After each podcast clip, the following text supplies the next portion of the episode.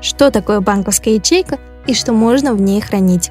Уезжая в отпуск, длительную командировку или просто опасаясь за сохранность имеющихся в вашем доме ценностей, вы можете воспользоваться индивидуальными банковскими ячейками и сейфами. Зачем может пригодиться банковская ячейка? Просто держать в банковской ячейке ценности и деньги, конечно, нет смысла. Проценты на них не капают.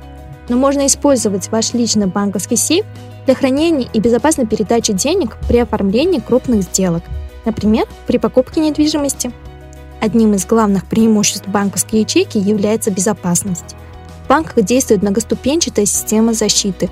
Банковская ячейка – это металлический сейф в помещении с бронированной дверью, охраной, сигнализацией и видеонаблюдением. Сколько времени можно хранить ценности в ячейке? Ячейку можно арендовать на любое время.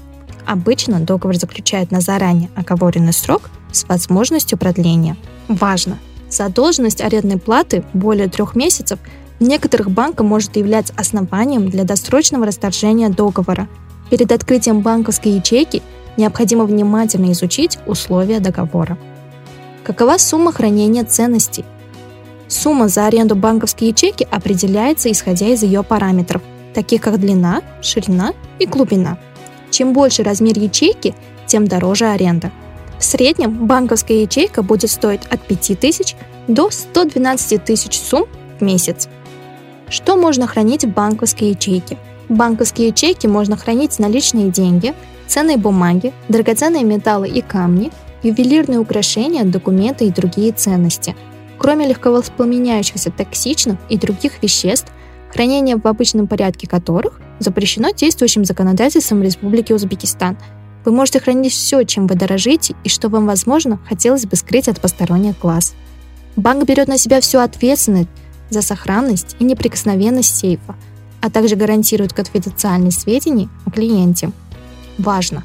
За утерю или невозвращение клиентам ключа от сейфовой ячейки или за порчу сейфовой ячейки по вине клиента взимается денежный штраф. Как оформить банковскую ячейку? Сначала необходимо оформить заявление. Для этого вам потребуются документы, удостоверяющие личность. На веб-сайтах многих банков заявку на открытие можно оставить онлайн. После рассмотрения заявки сотрудники банка свяжутся с вами для предоставления полной информации. После этого вы выбираете размер ячейки, а затем срок аренды. После выбора банковской ячейки заключается договор, в котором вы прописываете размер, срок аренды и стоимость ячейки. После этого вам выдадут ключ. Второй ключ останется у банка.